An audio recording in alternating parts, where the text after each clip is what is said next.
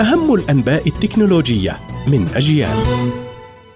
أهلا بكم في موجز لأهم أخبار التكنولوجيا. هجمات القراصنة والجرائم الإلكترونية بأنواعها المختلفة كلفت الاقتصاد العالمي أكثر من ستة تريليونات دولار العام الماضي، وتسبب الجريمة الإلكترونية أكبر سرقة للثروة الاقتصادية في التاريخ، والضرر الناجم عنها أكثر من الضرر الناجم عن الكوارث الطبيعية في عام واحد، ما يؤكد أن الأمن السبراني أصبح حاجة ملحة لكل البشر.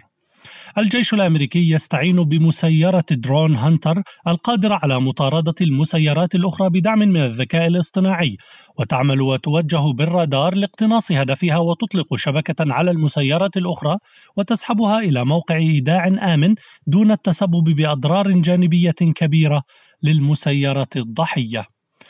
تقرير لجامعة هارفارد الأمريكية يحذر من تقدم الصين تكنولوجيا في عدة مجالات حيوية وتخطيها الريادة الأمريكية التقليدية، وأشار التقرير إلى أن الصين حققت قفزات غير عادية إلى حد أنها أصبحت منافسا كاملا للولايات المتحدة في كل من التقنيات التأسيسية المهمة في القرن الحادي والعشرين مثل الذكاء الاصطناعي وأشباه الموصلات وعلوم المعلومات اللاسلكية والكمية والتكنولوجيا الحيوية والطاقة الخضراء.